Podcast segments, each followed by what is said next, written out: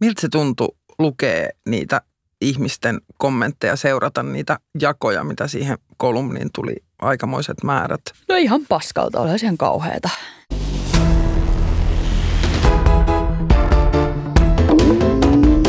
Yle Puhe.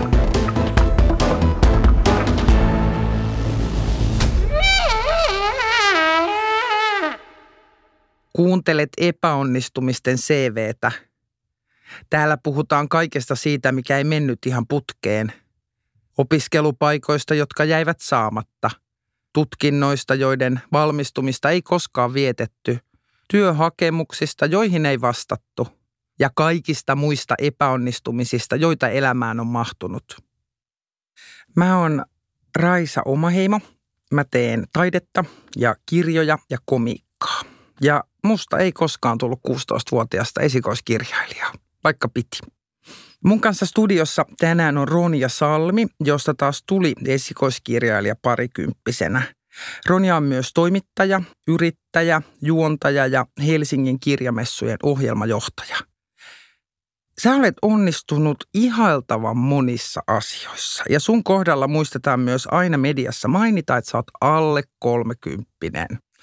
Mutta tänään me ei puhuta sen Ronian kanssa, vaan me puhutaan sen Ronian kanssa, joka on aina myöhässä. Myös tänä aamuna olit myöhässä. Tervetuloa.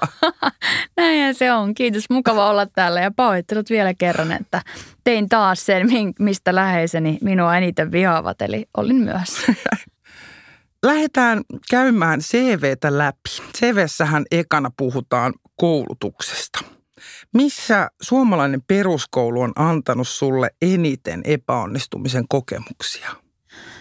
Suomalainen peruskoulu on kyllä kohdellut mua tosi hyvin. Mä veikkaan, että noin yleisesti ottaen mä oon ollut aika onnekas sen suhteen, että mä oon käynyt vähän erikoisiakin peruskouluja siinä mielessä, että mä oon ollut Frene-luokalla ja Montessori-luokalla ja niissä hetkissä on, on kyllä kohdeltu hyvin. Mutta sitten sellainen pieni droppi tapahtui tuossa yläasteella, kun mä jouduin jotenkin silleen tavallisen kansan pariin. Tämä kuulostaa kauhean, kauhean tota, ylimieliseltä ja yläluokkaiselta, mutta tota, ää, se iso niin kuin jättimäinen yläaste, jossa kaikki kohdeltiin niin kuin yhtenä massana, niin, niin se oli kyllä mulle niin kuin aika kova paikka. Ja, ja se, että luokissa niin kuin odotettiin vaan sitä, että ihmiset istuu ja kuuntelee ja ei ollut mitään sellaista niin kuin dialogia tai tilaa sille, että kukin voisi oppia jotenkin omalla tavallaan – piti vaan kopioida taululta. Niin niissä hetkissä on ollut aika vaikeaa. Ja sitten mä aika paljon lintsasinkin yläasteella sen takia. Aivan, aivan. Ihan varmasti ihan superiso muutos. Ne pedagogiikka on aika erilaista. Joo, mä olin koko alaasteen silleen leikkinyt kaiken maailman materiaaleilla ja palikoilla ja korteilla ja saanut tehdä pienryhmissä omaan aikatauluun asioita. Voisi jopa ajatella, että mun alaasteen on ollut sellaista modernin yrittäjän niin kuin, treeniä, koska meille annettiin vaan lista tehtäviä niin kuin viikon alussa ja sitten sanottiin, että katsotaan perjantai, mitä olette saanut aikaiseksi. Ja sitten piti itse opetella kysymään neuvoa opettajalta niissä hetkissä, missä ei, ei pärjännyt itse. Ja sitten saa jo tehdä niin kuin ryhmässä. Ja se, sitähän niin kuin työelämä vaikka on, että aika harvoin ihmiset yksinään väkertää työelämässä, vaan yleensä me toimitaan toistemme kanssa. Mutta sitten yläasteella niin, niin siitä ei ollut kyllä mitään toivoa, että siellä piti vaan jokaisen olla omassa pulpetissa ja sitten raapustaa niitä samoja juttuja. Niin mä en oikein siinä hommassa sitten niinku pärjännyt. Tai siis pärjäsin, pärjäsin mä koulussa, mutta mä en niinku henkisesti voinut kauhean hyvin. Helpottiko se kun sä menit lukioon? No sehän oli ihan taivaan portit olisi avautunut, kun mä pääsin lukioon. Et mä oon saanut käydä Kallion lukion ja siitä puhutaan sellaisena myyttisenä paikkana, että, että siellä ihmisille tapahtuu jotain erikoista. Ja se ehkä, mikä siellä usein monille tapahtuu, on se, että opettajat suhtautuu suhun niin, että ei silleen, että susta tulee tähti, vaan että sä olet jo, että sä olet jo tosi taitava ja ainutlaatuinen ja kykenevä. Ja siellä ei painoteta ehkä sitä, että sit joskus kun jotain tapahtuu, vaan lähdetään enemmänkin siitä, että sä voit nyt lähteä tekemään näitä juttuja, mitkä sua kiinnostaa. Ja se koulu siinä kyllä tukee. Totta kai kaikilla siellä on isoja unelmia, mutta tota, se koulu kyllä mahdollistaa toimimisen niin kuin välittömästi. Ja se oli mulle ihan huikeeta. Ja sitten kaikki ne muut opiskelijat, ketä siellä oli, mä sain niin kuin elämäni ekat isot ystävät niin kuin sieltä, voisi sanoa.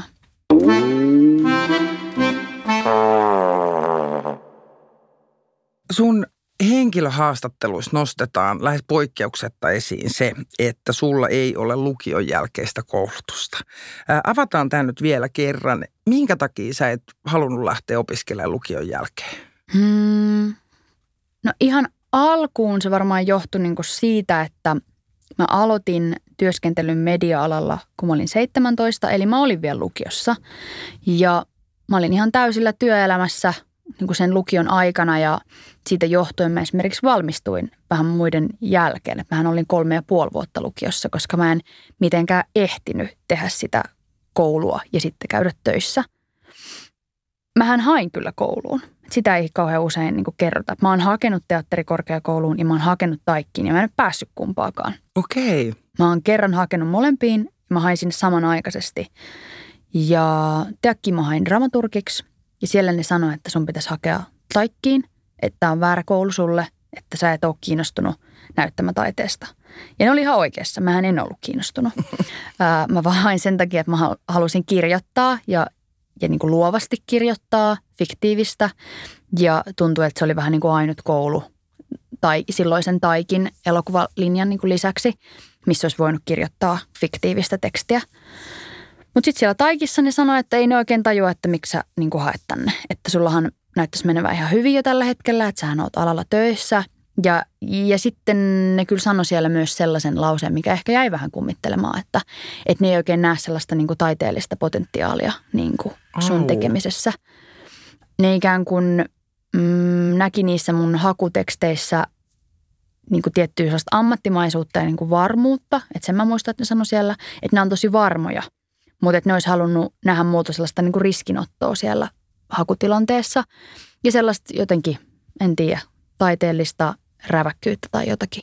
Et varmaan siihen vaikutti se, että mä olin kirjoittanut siinä vaiheessa jo monta vuotta kamaa, joka tuli aina seuraavaan viikolla telkkarista. Niin pakkohan siinä oli ajatella niin kuin sellaisia asioita, jotka varmasti toimii, että on vaikea ottaa riskejä, jos tietää, että no tämä on oikeasti sellaista kamaa, mikä toteutetaan ja tämä, tämän tulee näkee tosi moni ihminen. Niin varmaan sitten se näkyy siellä niin kuin hakutilanteessakin. Ja sitten mä en vaan hakenut uudelleen. Sitten jälkikäteen ei myöskään oikein jäänyt sellaista nälkää, että, että pitäispä nyt jotenkin olla siellä koulussa, koska mä olin sitten vaan koko ajan niin töissä. Että mun tuli koko ajan uusia duuneja päälle ja ja ei ollut oikeastaan sellaista niin kuin tyhjäkäyntiä, missä olisi ehtinyt niin kuin miettiä, että A, mitäköhän mä haluaisin, B, pitäisikö mennä kouluun. Sitten se vaan jäi. Miltä se tuntui silloin saada se hylsy? Mm. Tai toi palautettu ihan aika karua niin kuin tekstiä, tavallaan tämmöinen taiteellisen, mitä ne sanoi siellä. Niin, että ei, ole niin kuin, ei näe taiteellista potentiaalia niin, tai jotenkin näin. Niin. Se teakki ei silleen niin kuin harmittanut, koska kyllä mä ymmärsin siellä hakutilanteessakin, että mä kirjoitan enemmän niin kuin videoon tai jotenkin audiovisuaaliseen suuntautuvaa asiaa. Tai sitten mä, mä oon aina halunnut myös kirjoittaa kirjoja.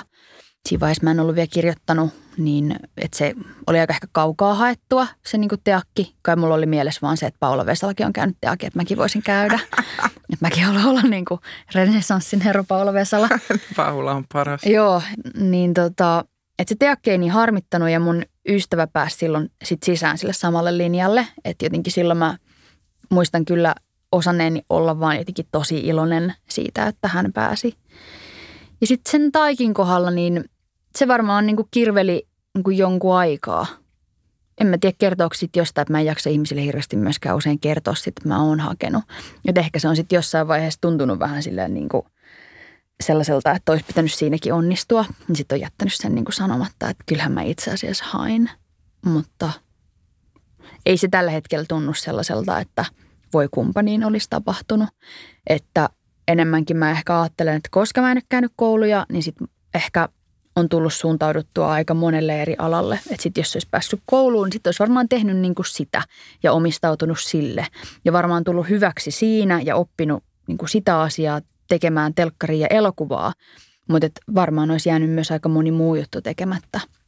Mä oon itse kanssa hakenut taidekouluihin paljon ja ylioppilasteatteri- ja teatterikorkeakouluja ja niin tullut eri, eri paikoista torjutuksessa. Mä joskus mietin, että se olisi tosi eri asia opetella joku pääsykoekirja tosi hyvin ja sitten ikään kuin mittauttaa, että osasinko ne asiat tarpeeksi hyvin versus oma taiteellinen työ ja oma persona ja oma ilmaisu ja saada sitten si- tulla torjutuksi mm. niin kuin sen, että se tulee torjutuksi, niin se on kirpeämpi asia. Joo, kyllä. Mutta mä veikkaan, mä toivuin siitä aika nopeasti myös sen takia, että niitä töitä sitten niin kuin oli. Että mä oon muuten ollut aika niin kuin onnekas ja saanut niitä asioita, mitä mä oon toivonut ja saanut paljon asioita, mitä mä en ole edes osannut vielä toivoa. Niin ehkä se, että oli monialaisesti niin kuin duunissa suojeli asioilta. Ja kyllä mun hyvä ystävä, no ehkä neljä vuotta sitten jotenkin sanoikin mulle sitä, että niin Ronja, että, että sä oot aika hyvin silleen mm, kun suojannut itsesi epäonnistumisilta, koska sä oot niin monessa asiassa mukana samanaikaisesti, että jos joku asia kosahtaa, niin sit sä voit aina ajatella, että no mä osaan kuitenkin nämä muut asiat. Nämä muut asiat menee ihan hyvin. Ja, ja kyllä se niin kuin on ehkä jossain määrin niin kuin taustalla siellä. Että kyllä mä tunnistin sen, mitä hän mulle sanoi, että se on jotain niin kuin itsensä suojelua. Et mun mielestä on tosi pelottava ajatus, että on, mulla on ystäviä, jotka keskittyy niin kuin yhteen asiaan, laulunkirjoitukseen tai kirjojen tekoon tai jotain muuta. Että on se yksi väline, minkä kautta niitä asioita tehdään, niin se on mulle tosi pelottava ajatus. Koska sitten jos siinä ei niin kuin hommat mene putkee, niin se on ihan niin kuin tosi romuttavaa. Ja mä veikkaan, että mun rohkeus, mä ajattelen, että mä oon monta asiaa tehnyt aika rohkeasti, tulee myös siitä sitten, että voi vähän kokeilla kepillä jäätä, koska aina tietää, että no tuolla on noita muita asioita, jotka sitten mua kannattelee. Toi on hyvin sanottu. Se on suojaava tekijä. Hmm. Mutta sitten taas toisaalta mä vaattelen, että kyllä sillä voi olla myös jotain kauaskantoisia vaikutuksia sillä, että kyllä mulla lukiossa jo yksi tosi hyvä opettaja sanoi, että hän antoi palautetta mulle yhdestä kurssista – ja mä olin siinä kurssissa tehnyt niin kuin oman osuuteni ja sitten lähtenyt kehittää siihen sivuun vähän kaikkea ekstraa, koska jotenkin olin innokas ja jotain muuta. Et hoidin vähän sellaista metatyötä niin kuin siinä kurssissa myös. Niin hän kysyi multa, että oot sä Ronja koskaan tehnyt silleen, että sä tekisit vaan sitä yhtä juttua. Että jos sä nyt tällä niin kuin 70 prosentin panostuksella saat aikaan niin kuin tosi hyvän tuloksen, niin oot sä miettinyt, mitä se 100 prosenttia voisi olla? Että olisiko se sitten vaikka niin kuin erinomainen – tai niin kuin jotain täysin uutta. Että jos ikään kuin sillä sun vähän sinne päin tekemisellä pääsee niin kuin ihan hyviin lähtökohtiin, niin mitä jos vaikka keskittyisit? Ja, ja se oli tietenkin wow. ihan silleen niin kuin häneltä oivaltavasti aika rohkeastikin sanottu. Että kyllä mä otin ne sanat sillä tavalla, että hän puhuu nyt vähän laajemmasta kuvasta tässä – ja on sitä sitten jälkikäteen miettinyt, että minkälaista se olisi vielä sitä päivää tullut. Mä olin just kysymässä, että ootko ratkaissut tämän? Ei, ei, kyllä se tota vielä odottaa ratkaisuaan. Siinä on varmaan niinku taustalla sit se, että on niinku niin helvetin utelias ihminen ja, ja helposti niinku innostuva, että on hirveän vaikea pysyä jossain yhdessä asiassa, jos tarjotaan jotain uutta ja jännittävää. Et vähän sellainen niin kuin Mä oon ehkä vähän jotenkin lapsi, joka saa aina välillä jonkun uuden lelun, että nyt tällä voisi sitten hetken aikaa leikkiä. Ja sitten kun tulee uusi, niin sitten on valmis niin kuin jotenkin hyökkää senkin kimppuun. Kuulostaa siltä, että sä oot tehnyt niin kuin rauhan sen kanssa, että nyt tämä taikkikuvio ei toiminut ja on hyvät työkuviot ja näihin keskityn. Mutta kaduttaako se sua koskaan? Mä en ole toistaiseksi katonut sitä, että mä en ole käynyt yliopistoa tai mitään muuta korkeakoulua. Mm, toistaiseksi multa ei ole evätty mitään sen takia, että mulla ei ole vaikka muodollista pätevyyttä johonkin tehtävään. Toistaiseksi se työssä kerrytetty osaaminen on riittänyt. Mutta olen toki miettinyt, että voiko tulla sellainen piste, jossa mä en voi saada jotain sellaista, mitä mä haluan sen takia, että pitäisi olla kandin paperit jostakin. Mä oon vaikka noit Hesarin stipendejä joskus kattonut. Helsingin Sanomilla on tällaisia niin kuin toimittajille suunnattuja niin kuin koulutuksia ja stipendejä ja vaihtoja ja kursseja ja muita. Ja sitten mä jotenkin sitä sivua siellä rullasin ja sitten jossain vaiheessa siellä oli silleen, että joo, pitää olla kandin pätevyys ja, ja pitää, pitää olla kandin paperit. Sitten että no mitä helvettiä.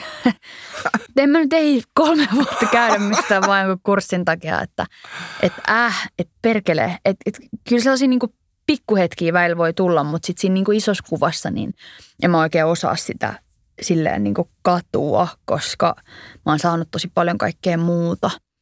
Tästä koulutusasiasta ihmiset jaksaa kysyä. Mm, mä en itse koe, että se on ihan hirveän määrittävä tekijä niin kuin mun elämässä sitten kuitenkaan. Että on jotenkin vaikea ajatella elämää niin kuin sen näkökulman kautta, että niin kuin jotain jäi ikään kuin tekemättä, koska enemmän mä mietin elämää sitä kautta, mitä mä oon niin kuin saanut ja mitä mulla on versus se, että mitä mulla ei ole. Epäonnistumisten CV. Ei tästä ole mitään.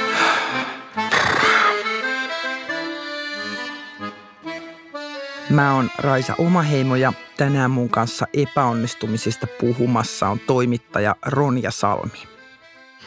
Mediamaailma ja kirjallisuusmaailma on täynnä suo vanhempia ihmisiä.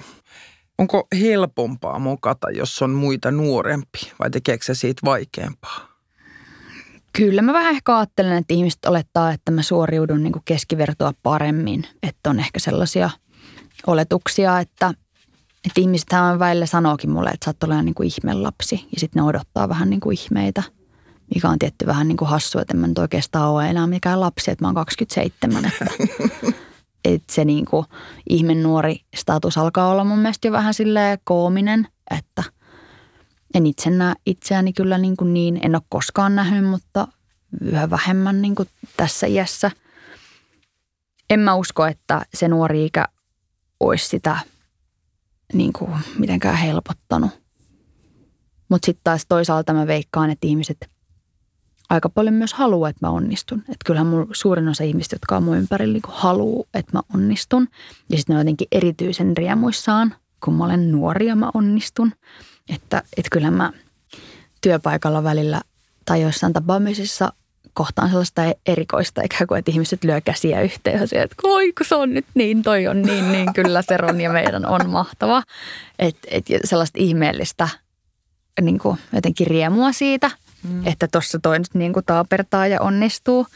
Mutta että toisaalta mä ajattelen, että kyllähän niin ihmiset voisi reagoida, vaikka mä olisin vähän vanhempikin että jos ihmiset haluaa toisia kannustaa, niin mä tiedän, onko sitten siitä iästä niinkin. Mm. Mun yksi meidän lempiaihe on niin kuin representaatio ja se, että jotenkin, että millaisia ihmisiä me nähdään hmm. vaikka mediassa tekemässä asioita, olemassa semmoisia toimijoita, jotka vaikka onnistuu ja pystyy ja johtaa valtavia messuja hmm. esimerkiksi, niin mä uskon, että siinä se, tai niin kuin mun näkökulmasta niin kuin pohdin, että se ikä on myös, se on kova juttu että koska tällaista representaatiota ei nähdä, sun edeltäjät siellä kirjamessujen johdossa, niin nehän oli 50. Ja sitten 70. Ja 70, mm. niin. Niin tota, se on, se on niinku tuttua. Tämä mm. on se joukko, jonka olemme vaikka nähneet mm. tässä asemassa. Ne, mm. niinku, se ei yllätä, mutta sä, sä tuot niinku nimenomaan niinku ikäs kautta siihen. Joo, ja tiedän, että sen takia on monelle niinku tärkeä hahmo. Tai että mä saan niitä viestejä jatkuvasti nuorilta naisilta pääasiassa, jotka kiittää siitä, että on sitä representaatiota.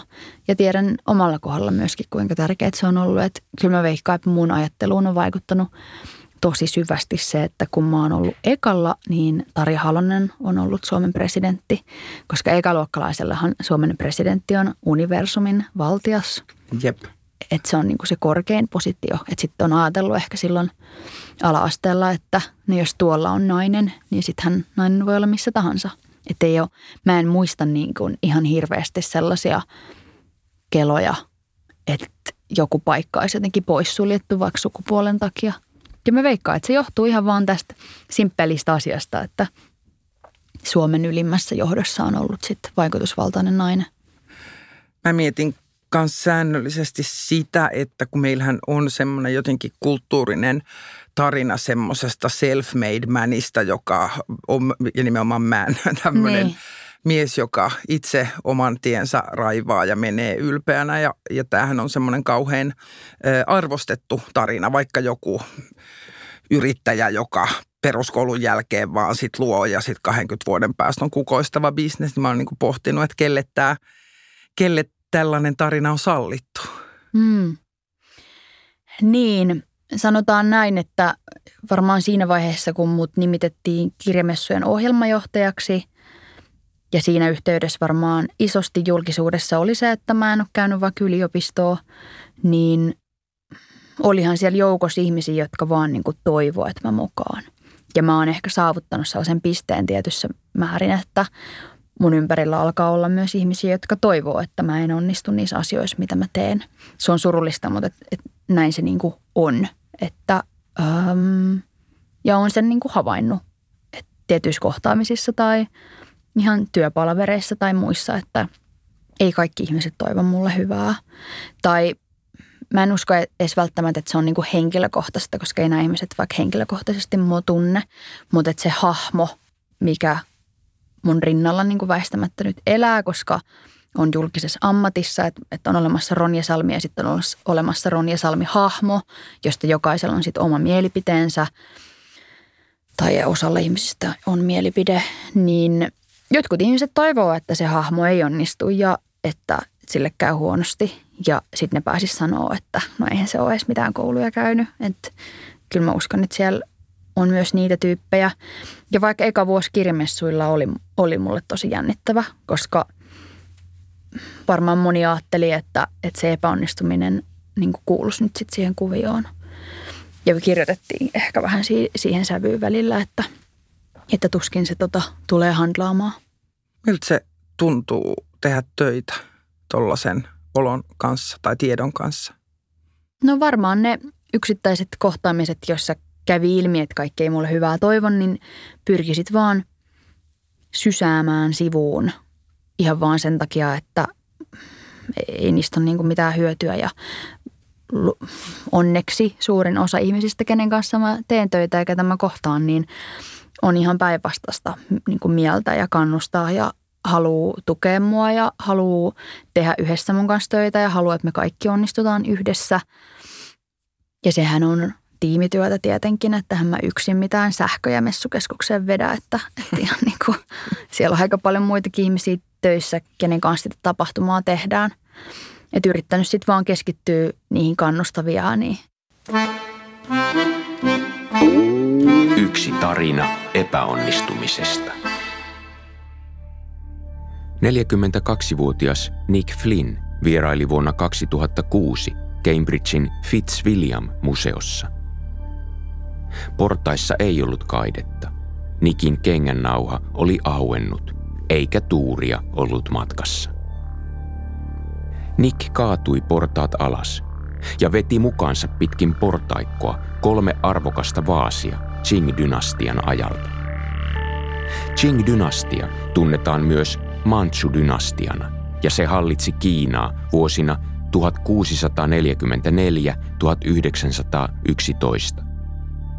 Sirpaleiksi särkyneet vaasit ovat peräisin 1600-luvun lopulta ja niiden yhteisarvo on noin 500 000 puntaa. Museon henkilökunta kertoi, ettei Nick ole enää tervetullut vierailulle. Nick on tapahtuneesta tosi pahoillaan.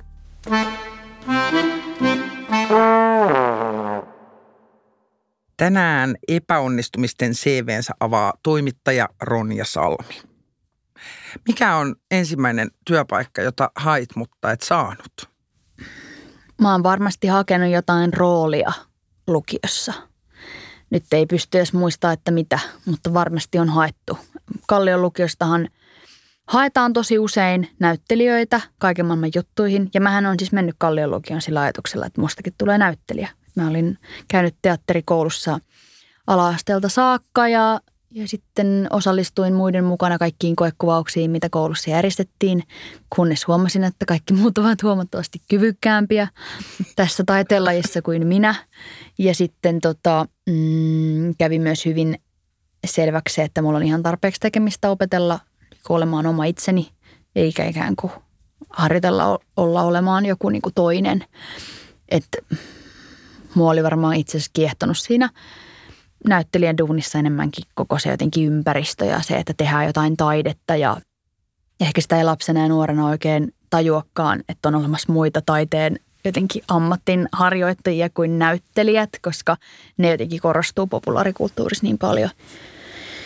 Niin varmasti on hakenut jotain ja sitten joku kaveri on saanut sen roolin, että näinhän se Kallion lukiossa usein niin tuppas menemään. Kyllä vaan. Mä luulen, että mä oon joskus ehkä yläasteella hakenut Always terveysside mainokseen, kun 90-luvulla oli semmoisia testimoniaaleja. Että hei, olen teinityttö ja tämä on tosi hyvä side. En saanut sitä. Kiitos olkoon. Mä olin just sanomassa, että luojalle kiitos ja ylistys. Just näin. Entä onko sulla ollut jotain kesätyöpaikkoja, joissa sä oot päässyt mukailemaan? Joo, on. Mun varmaan eka kesätyöpaikka oli sellainen, mä itse asiassa olin yhdessä tuotantoyhtiössä ja mun tehtävänä oli litteroida niin kuin haastattelumatskuja. Eli siis kirjoittaa auki sitä, mitä puhutaan. Ja sitten aihe oli joku, tota, joku Suomen historia tai jotakin. Ja se oli niin kuin ihana duuni sen takia, että mä sain tehdä sitä siis niin kuin kotoa. Koska mulle lähetettiin jotenkin ne nauhat, mä sain katsoa niitä nauhoja niin kuin kotona ja sitten piti vaan naputella. Ja mä jätin tekemättä. Mä olin nirkkalleriassa. ja Tosi tota, hyvä ratkaisu. Joo. Ihan siis vaan niin kuin vanha kunnon prokasti, prokrastinaatio, miten se laustaa. Jotain tuollaista. En välttelin sitä, en saanut vittu aikaiseksi. Siis mm. niin kuin, eli siis ihan sama, mikä ei mua vaivaa, että, että välttelee ja, ja niin kuin jättää tekemättä. Et mun siis toistuva epäonnistuminen on se, että tota, asiat jää niin kuin tekemättä. Nykyään se usein johtuu siis kiireestä ja kuormituksesta, että ei vastaa niin kuin johonkin sähköpostiin tai ää, joku asia jää toimittamatta ja niin kuin hirveästi vaan sellaisia niin kuin hiipuneita, hiiltyneitä nuotioita on jotenkin mun työelämä täynnä. Että vaan niin kuin asioita, joita ei sitten niin ruokkinut, vaan sitten ne jäi jonnekin kytemään ja sitten sammuivat. Ja silloin se niin kuin tapahtui myös, että mä en jotenkin saanut niin kuin aikaiseksi. Se oli niin kuin tylsää ja ehkä jotenkin vähän aistavaa. Ehkä se oli vähän painostavaakin niin kuin yksin tehdä sitä ja ehkä mä olin vähän epävarma, että miten se pitää hoitaa ja muuta. Niin sitten mä jotenkin jäin, jätin tekemättä ja sitten mun perään niin kuin soiteltiin, kun muut ihmiset ei saanut tehtyä niiden hommia, kun mä en ollut tehnyt sitä litterointia. Niin tota, se oli kauhean noloa. Ja... Mikä se päätöstilanne? No kyllä mä sitten sit niinku tein ne. Kyllä mä niinku tein, mutta sitten mä tein, ne tein myöhässä ja sitten ne ei halunnut mua uudelleen tietenkään. aika jännä. ja, ja sitten jotenkin se niinku tuntui niinku sellaiselta aika jotenkin tosi nololta, että et, et se oli varmasti sellainen niinku iso muka. Jälkikäteen ehkä ajattelen, että ehkä se oli liian niinku vastuullista, että, että 14-vuotiaana ehkä ei osannut silleen niinku tarttua jotenkin siihen hommaan, että vaikka se oli aika kuitenkin pieni ja, ja yksinkertainen asia, niin ehkä mulla ei ollut jotenkin sellaista niin kuin kapasiteettia olla itseni pomo niin kuin siinä vaiheessa elämää. Ja ne on vaikeita taitoja, niin kuin nimenomaan aikatauluttaa oma työnsä ja pitää siitä huolta ja olla ryhdikäs, niin ne on ihan paljon aikuisillekin vaikeita taitoja. Joo, että si- siinä on nyt sitten harjantunut pitkin elämää, että nykyään on jo vähän parempi siinä, että saan aloitettua ja asioita loppuun tehtyä. Epäonnistumisten CV. On tää saatana työmaa. Onko sulla ollut jotain työpaikkaa, mihin sä olisit halunnut hakea, mutta et oo uskaltanut? Hmm, ei varsinaisesti niin kuin työn haun näkökulmasta, mutta kyllä vaikka mun romaanikirjoitus niin kuin junnaa uskalluksen puutteesta myöskin. Että mä oon siis kirjoittanut viisi kirjaa elämässäni. Mä oon kirjoittanut nuorille ja lapsille ja sitten mä oon kirjoittanut tietokirjoja. Mä haluaisin kirjoittaa fiktiivistä romaania ja mä kirjoittelen sitä aina silloin tällöin, kun jotain magista aikaa on. Uh, mutta että mä en nyt toistaiseksi uskaltanut ottaa sellaista loikkaa, että mä raivaisin kalenterista aikaa vain sille romaanille. Se syy on niin se, että mua pelottaa, että jos mä annan sille vaikka puoli vuotta ja sitten se onkin paska ihmisten mielestä. Että se ajatus niin siitä, että antaa niin paljon aikaa jollekin sellaiselle, mikä olisi velitelle tosi tärkeä. Se tarina on mulle tosi tärkeä, mistä se romaani niin kertoisi. Ja sitten, että se leimattaisiinkin niin tosi kehnoksi. Ja mä tiedän, että se pelko on ihan niin kuin hölmö, aivan kuin älyttömän typerä.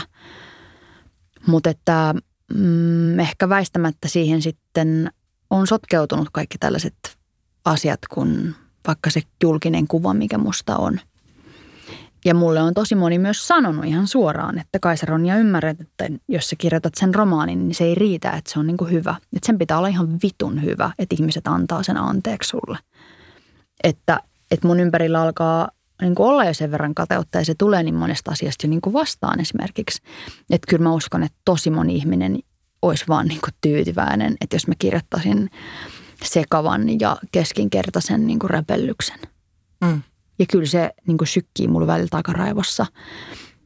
Ja sitten mitä enemmän äh, näkee alaa, että mäkin on jatkuvasti vaan ollut kauemmin ja kauemmin vaikka kustannusalalla, niin ymmärretään niitä realiteetteja myös aika, aika hyvin nykyään, että mitä se tarkoittaa. Että jos kirjoittaa kirjan, että kuinka lyhyessä ajassa sen pitäisi breikata, että se voisi myydä niin kuin mitään ja että kuinka suuri merkitys vaikka jollain Hesari-arvostelulla on. Että se riittää, että siellä on niin kuin se yksi tyyppi, joka sanoo, että ei nyt ihan niin kuin lähe. Ja sitten se niin kuin kirja voidaan tavallaan vetää silppuriin. Tämä on mm. vähän niin kuin karrikoidusti niin kuin sanottu, mutta että, mutta että mm, tieto lisää tuskaa ehkä niin kuin tässä vaiheessa. Että olisi varmaan ollut helpompi kirjoittaa sitä romaania ilman, että olisi ollut tietoinen niin kuin kaikesta siitä koneistosta, mikä siellä maailmassa jyllää. Että ne paineet sille kirjoittamiselle on niin kuin aika isot. Mä oon kirjamessuja ohjelmajohtaja ja jatkuvasti vaikka omassa Instagramissa niin kuin, ää, ruodin muiden ihmisten kirjoittamia kirjoja. Toisaan se niin kuin ihan hemmetin noloa, että jos se mun oma juttu olisi niin kuin surkea räpellys. Ois. Että et se olisi niin tosi musertavaa. Ja mä yritän niin kuin sanoa itselleni, että niin ei tule käymään. se tulee olemaan loistavaa, aivan ainutlaatuisen hyvää. Ja, ja sitten, että mitä väliä vaikka joku niin kuin, kriitikko olisi sitä mieltä, että se on kehno. Että, että jos mä teen siitä niin hyvän kuin mä vain suinkin pystyn, niin sehän on hyvä, koska se on hyvä mun mittareilla ja se tulee riittämään mulle. Ja mä tiedän, että kun niin tapahtuu, niin se riittää. Että se riittää, että mä oon siihen tyytyväinen. Ja ihan sama mitä sitten tapahtuu, niin mä pääsen niinku siitä mahdollisesta kolauksesta yli. Mutta vaikeana hetkinä, niin ne, ne paineet kyllä sieltä nousee. Uskon. Ja sitten myös jotenkin tulee mieleen, että onko sellaisia tilanteita, jossa riippumatta siitä, millainen se kirja on, niin on joku, jonka ei tarvitse edes lukea sitä tietääkseen, millainen se on. Joo, varmasti. Tiedätkö, mitä meinaa? Joo, varmasti.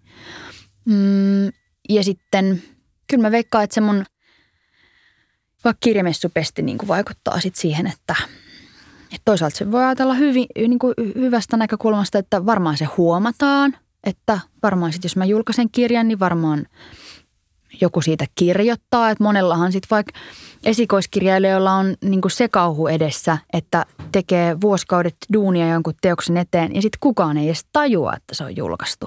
Että sehän vasta niin hirveätä onkin. Että mun, mun ongelmahan on hyvin elitistinen, että mä mietin niin sitä, että sit kun joku siitä kirjoittaa, niin sit mitä jos se ei olekaan positiivista. Että mä saan herkotella sillä ajatuksella, että joku siitä kirjoittaisi. Että, että mun pelko ei ole se, että kukaan ei koskaan huomaisi, että mä oon kirjoittanut. Mä oon varma, että kyllä ihmiset huomaisi, jos multa tulisi kirja. Mutta joo, kyllä se kirjan kirjoitus junnaa epäonnistumisen pelon takia, että, että siitä ei pääse kyllä yli eikä ympäri. Mokaterapia.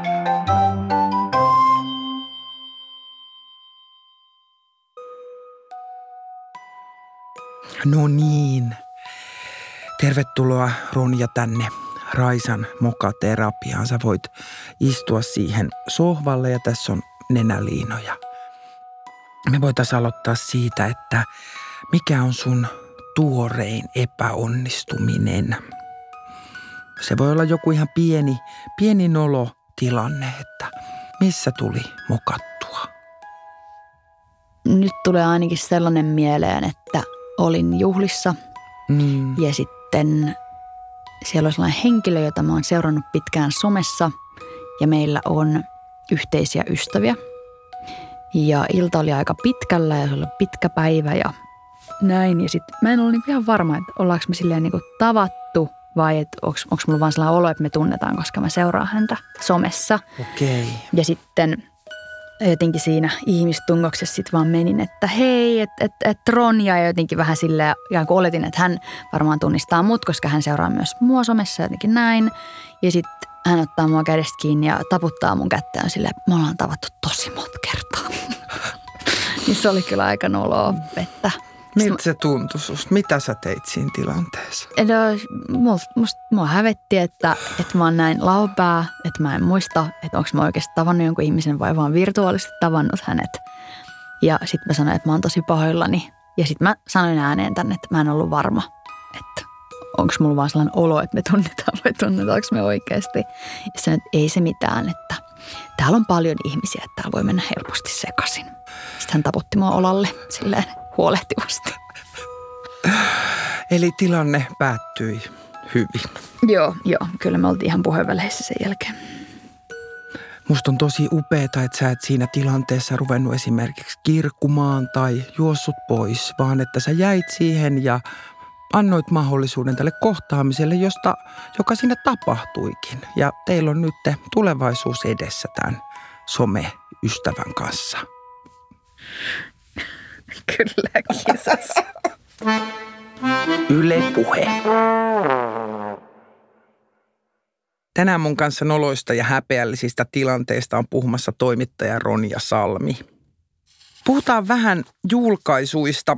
Sä oot kirjoittanut viisi kirjaa ja sut tunnetaan myös kolumnistina. Oot sä koskaan kirjoittanut jotain sellaista, mitä sä nykyään häpeät?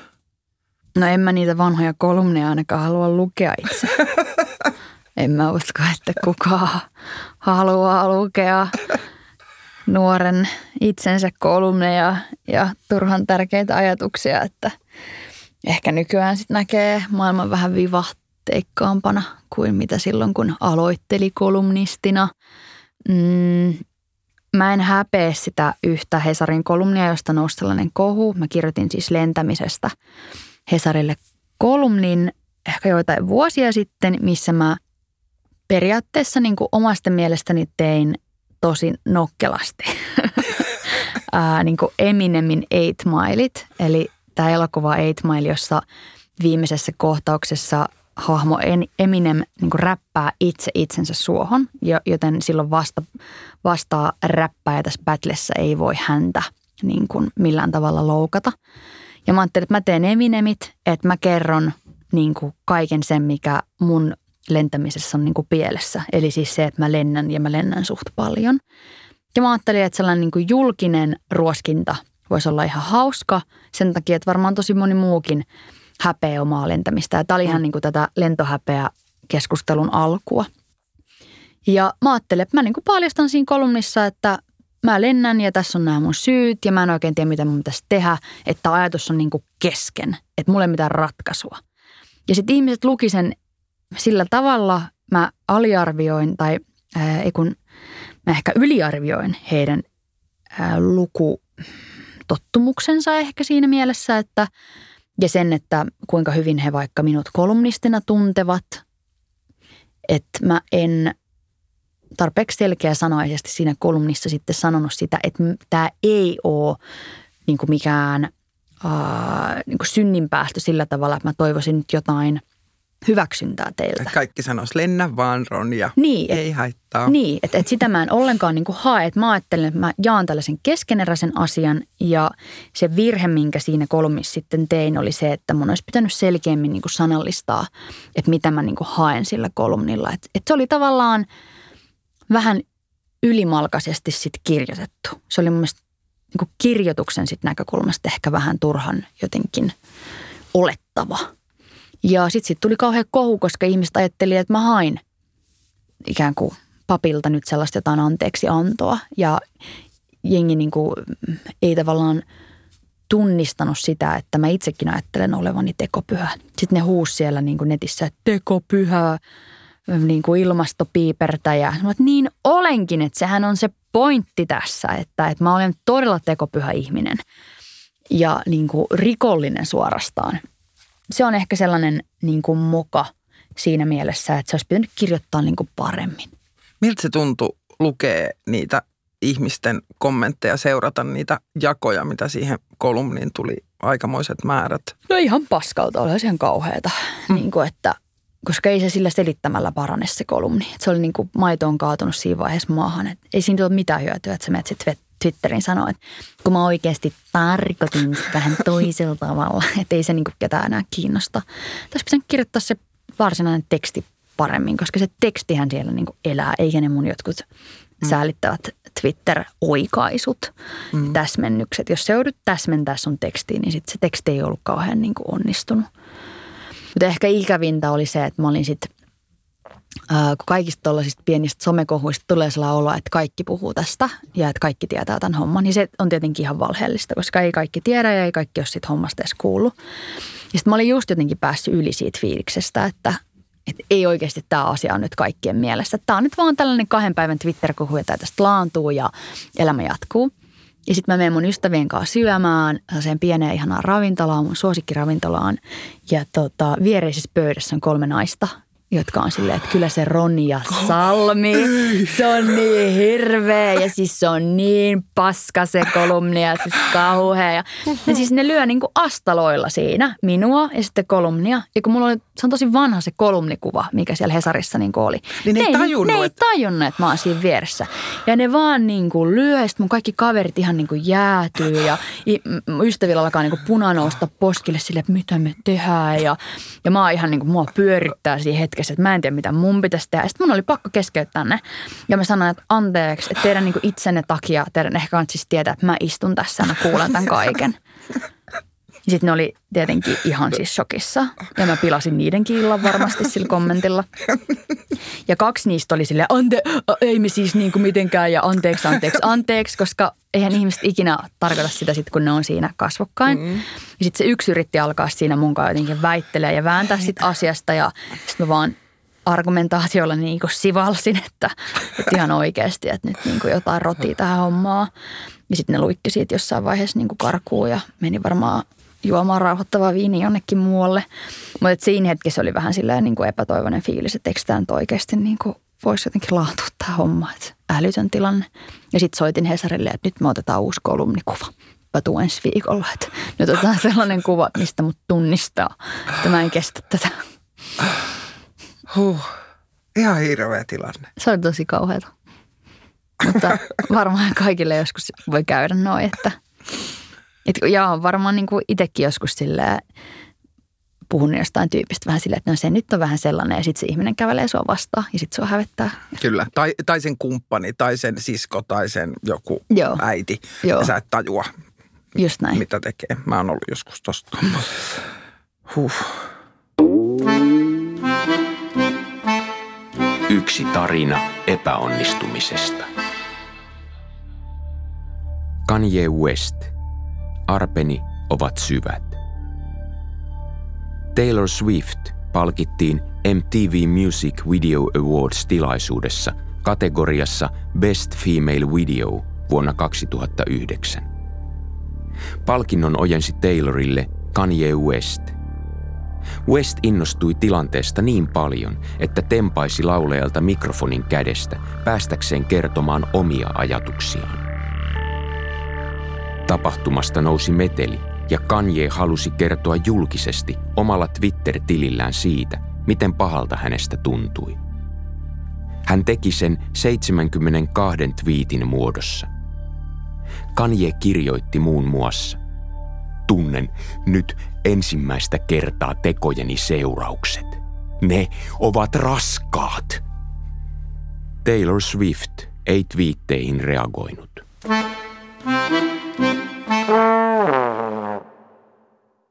Sulla oli joku tota, nolokertomus liittyen kahteen mieheen. Mä toimin juontajana monissa eri tilaisuuksissa ja sitten mä oon omasta mielestäni ihan hyvä siinä. Mä oon niin hyvä ole läsnä ja aistimaan ihmisten energioita ja hyvä ihan vaan niin vaikka ranskalaisten viivojen perusteella sit muodostaa niitä lauseita. Että ei tarvitse ihan hirveästi lukea paperista. Ja mä koen, että se on niin mun ylpeys, että mulla on ne juontokortit, mutta mä tosi paljon pystyn vaan silleen puhumaan ja katsoa yleisöä. Ja sitten kerran sellainen tilanne tuolla Finlandia-talolla. Nyt oli sellainen aika arvokas tilaisuus. Yhden järjestön sitten tilaisuus ja siellä on se Finlandia sali niin kuin täynnä ihmisiä. Ja sitten mun pitää tällainen kunniapuheenjohtaja pyytää lavalle. Ja tota, mä sanoin tervetuloa Erkki Tuomioja. ja sitten sinun vieressä nainen kuska, ei, Pentti Arajärvi. Ja tämä on siis se live, tämä on siis ja se on se tilanne. Ja se kunnianpuheenjohtaja Arajärvi. Ja mä sanoin, että se on Erkki Tuomio. Ja mulla meni ne kaksi herraa niin kuin siinä hetkessä sekaisin. Ja mä näen sen ihmisen, mä katson. Arajärvi. Ja sitten vaan niin kuin Erkki Tuomioja tulee sieltä suusta. Ja, ja sitten ei siinä ottanut mitään muuta siinä täydessä Finlandia-talon salissa olla silleen, että nyt sanoin kyllä väärän henkilön nimen, että olen tällä paillani. Ja se oli niin, kuin niin noloa. Ja siis Ihan hirveetä. ja toi, toi on niin nolo jotenkin se, se hetki siellä lavalla, että tulee että sellainen puistatus, jos sitä miettii. sellainen niin kuin, joku häpeä laulu alkaa soimaan päässä, että aah, koska se on vaan niin nolo. Joo. Tiedän. Ainoa lohtu on, että tota ei ehkä televisioitu tai striimattu mihinkään, mutta tulee suoraan verrokkina se Oscar-sekoilu silloin, kun oli se La La Land ja Joo, Moonlight, kun ne ku- kuuluttivat väärän elokuvan nimen parhaan elokuvan palkinnon saajaksi ja koko tuotantoryhmä tulee lavalle ja sitten se keskeytetään ja sanotaan, että ei tämä tukkaan teille ja ajetaan pois. joo, juontajana pystyin kyllä samaistumaan siihen kauhuun, mitä siellä lavalla niin kuin tapahtui. Että, että joo, to- toi on sellainen yksittäinen ehkä niin kuin aika traumaattinen kokemus ollut. Uskon, kuulostaa ihan hirveältä. Epäonnistumisten CV.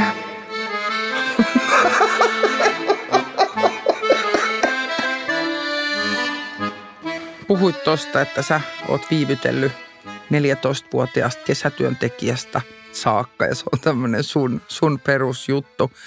Mä tunnistan sen ja mä oon sitä kauheasti yrittänyt aikuiselämässä miettiä, että miten sitä niin kuin selättäisi. Ja mä oon yrittänyt miettiä, että mistä se, mistä se niin kuin nousee. Että joskus se on nimenomaan sitä, että joku työtehtävä on niin, kuin niin tylsä tai että se on jotenkin se on niin kuin tympeä tai epäkiinnostava ja se saa laittaa sen niin kuin sivuun. Ja sitten toinen on se, että jos joku on liian pelottava, että se on jotenkin liian tärkeää ja liian olennaista. Ja sitten kumpaankin näihin auttaa se, että viimeisenä yönä alkaa niin kuin sit luukuttamaan. Ja sehän on ihan hirveän huono strategia ja muuttuu sitä huonommaksi, mitä pidemmälle niin kuin työelämässä etenee. Että jonkun lukio äikä Ruotsin esseen voi tehdä niin kuin edellisenä iltana runtata kasaan, mutta sitten kun mennään, ne työtehtävät monipuolistuu, niin sitten se ei, niin kuin, ei se toimikaan. tunnistan kyllä ton ihan saman ja tunnistan myös noin syyt, että joku on tylsää tai tosi tärkeää tai sitten ihan vaan niin, kuin niin isoa, että sitä jotenkin ajattelee, että en mä voi aloittaa sitä, että kun mulla ei ole nyt kahta viikkoa tauottaa aikaa tehdä sitä.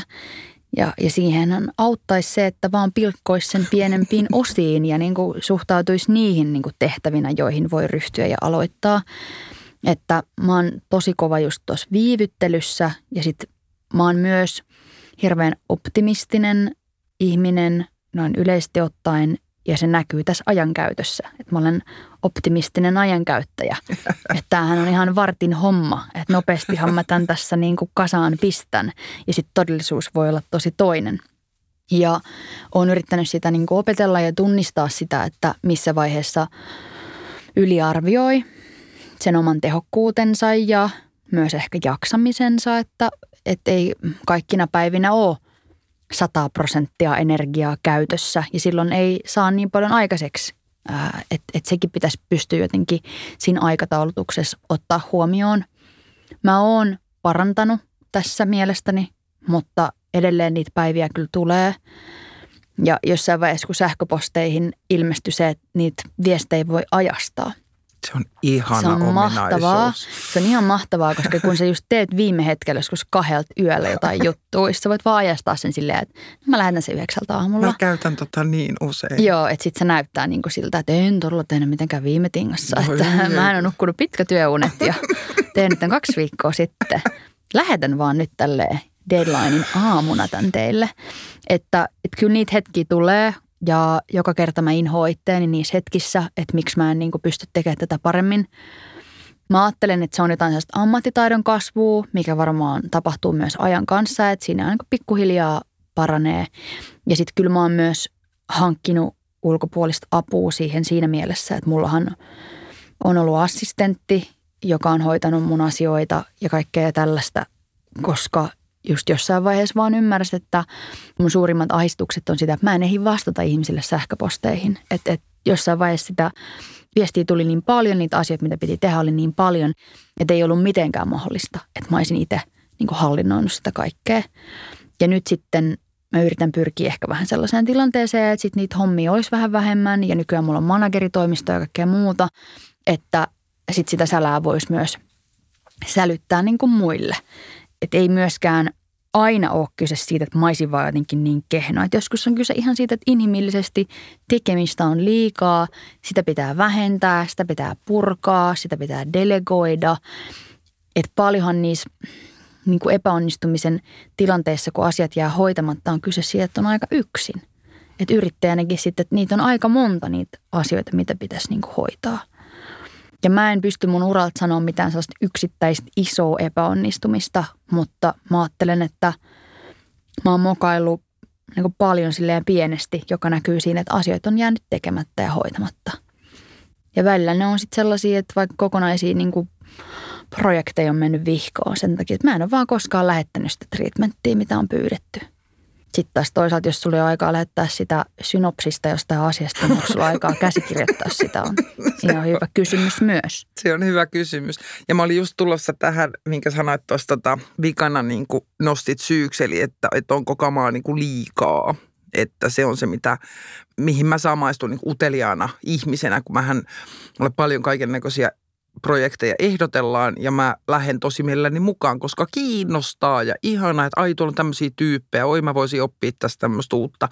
Ja sitten tullaan se niin kuin, ihan sitten vuorokauden tuntien niin kuin määrään ja kaikkeen muuhun sellaiseen, että se on yksi asia, minkä kanssa mä operoin, että voisiko niin kuin vähentää tai pitäisikö vähentää jossain kohti niiden asioiden määrää, mitä tekee. Että olisiko se se ratkaisu, eikä vaan tehokkaampi kalenterointi. Joo, ehdottomasti, että tehokkaalla kalenteroinnilla on myös rajansa ja se on usein ne kalenterin sivut, että jos ne loppuu kesken, niin sit sitä kamaa on liikaa. Mutta tota, mm, mä myös jotenkin ajattelen, että koko tämä epäonnistumisen niin diskurssi on silleen vähän haastava niin yrittäjä freelancer näkökulmasta, että – Mä oon itse kirjoittanut vaikka mokailusta tosi paljon niin kuin lapsille ja noloudesta. Siitä, että on ihan ok mokata ja tuntea noloutta, koska se menee ohi. Ja se on vaan niin kuin sellainen häilyvä tunne. Että sitten häpeä on niin kuin eri asia. Että mä että häpeä on sellaista, joka kalvaa ihmistä. Ja se häpeä pystyy kantaa yli sukupolvienkin. Ja nolous on sellainen niin kuin sää, että se niin kuin vaihtuu. Että se tulee ja sitten se menee. Mutta sitten vaikka yrittäjänä – niin se on välillä vähän raivostuttavaa se keskustelu siitä, että mukaan on lahja ja meidän kaikkien pitäisi suhtautua epäonnistumisiin oppimiskokemuksina. Se on silleen, että no mikä on niin se marginaali, missä saisi niin yrittäjänä mukailla? Nimenomaan. Että, että se on niin aika monen etuoikeus elämässä, jossa saat niin vaan silleen vapaasti kokeilla ja mokailla. että no, öö, jos sä maksat palkkaa muutamalle ihmiselle sun omasta firmasta, niin ei siinä niin kuin ihan hirveästi sellaista mokailuvaraa. Niin kuin että hei kappas, meni vihkoon ja ei tullut rahaa. Että hei, mokaa lahja. Käykää Niinpä. kelassa. Niin kuin, niin, et, et eihän niin, se toimi silleen. Ei se silleen, että ei, ei, ei, se on hyvin sanottu. Anteeksi, mä nauran. Ei mitään, anna mennä vaan. Mulle sanottiin, että tässä on huumoria tässä ohjelmassa. Näköjään on. Mutta siis, että mä jotenkin yrittäjänä vaikka – en mä halua jotenkin sanoa, että mä hakisin jotain riskejä vaikka, että en tietenkään hae, koska mä haluan tulla toimeen ja mm. mä haluan huolehtia siitä, että ne ihmiset, kenelle mä oon vaikka maksanut palkkaa, niin tulee myös toimeen ja näin. Että, että sille ei voi suhtautua mukaamiseen jotenkin löysin rantein. Mm. Mutta onneksi sekään ei ole semmoinen mikään tarkkarajainen asia, että toisaalta kokeilu voi olla lähteä mukaan uuden tyyppiseen projektiin tai uudenlainen työtapa ja mokata voi – pi, niin kuin pienimuotoisesti, että tuossahan on iso skaala siinä. Että ehkä se mukaan on lahja, niin parhaimmillaan, siis mäkin vähän niin kuin karsasta, musta se on vähän jotenkin semmoinen ärsyttävä, jotenkin positiivinen näkemys maailmasta. Mutta tota, ajattelen itse, että se voi olla niin kuin avuksi silloin, jos on semmoinen jotenkin hyvin tiukkaan urautuneet toimintatavat, jossa mm. mennään niin jotenkin tosi yksiniittisesti koko ajan samalla tavalla, niin silloin semmoinen armollisuus sille mokailulle tai armollisuuden ajatus sille mokailulle voi olla se, mikä auttaa vaikka uudistamaan jotain. Niin, ehdottomasti. Mä vaikka kirjoituksessa kyllä lähden niin kuin siitä, että vaalin sitä ajatusta, että kirjoittaa niin keskeneräistä. Et jos yrittää kirjoittaa valmista, niin, niin se on aika rajoittavaa. Et jos sä ajattelet, että tämä mitä mä pistän tähän paperille, niin tämä sitten julkaistaan niin tällaisenään. Siinä päätyy siihen, että kirjoittaa ja editoi niin samanaikaisesti ja sitten vaan niin kuin hiissaa sitä yhtä lausetta essun taas. Et mä oon yrittänyt vaikka kirjoittamista purkaa sillä tavalla, että – on tosi paljon vaiheita, missä sitä tekstiä niin kuin työstetään, niin sitten se vähentää sitä painetta tehdä niin kuin täydellistä kerrasta. Vaan ajattelee, että tämä on versio, versio 1, versio 2, tämä on kesken, me kehitetään tätä, tätä jengi kommentoi, me editoidaan, niin silloin sitten se niin kuin paine kun vähenee. Ja sitten myöskin väistämättä tulee kokeilleeksi ja ikään kuin mokailleeksi. että tosi paljonhan vaikka mäkin kirjoitan jotain sellaista – mä kirjoitan vaikka kolumnia niin kuin viisi sivua ja sitten siitä tulee niin kuin puolitoista. Mm. Ja ikään kuin voisi ajatella, että mä oon sitten mokannut jossain määrin, että mä oon kirjoittanut niin paljon ylimääräistä aiheen vierestä, mutta ei se ole, ei se ole niin kuin mokaa, että se on vaan sitä työstöä ja se on niin kuin osa sitä prosessia ja sitten mä itse editoin sen sieltä veke.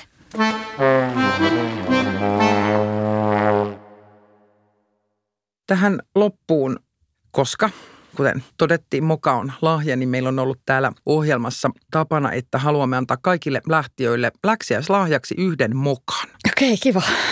Ja se menee niin, että mä, me ollaan rakennettu jokaiselle tämän räätälöity trivia-kysymys.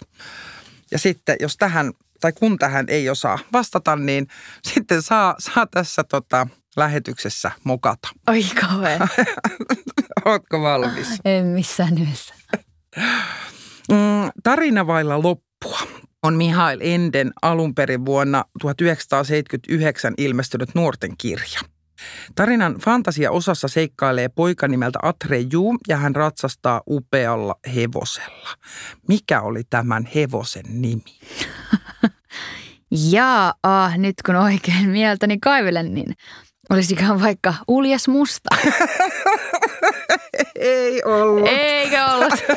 Aplodit täältä. Mahtavaa. Hevosen nimi oli Artax. No niin, olisihan se pitänyt arvata. Kiitoksia. Kiitos Ronja Salmi, toit tänne mahtavia ajatuksia ja näkökulmia. Tämä oli ihan super kiinnostava keskustelu. Mä tosi iloinen, että ehdit ja tämä mahtui sinun kalenteriin. ai ai, viimeinen piikki tuolla loppuun. Suoraan kylkiluiden väliin.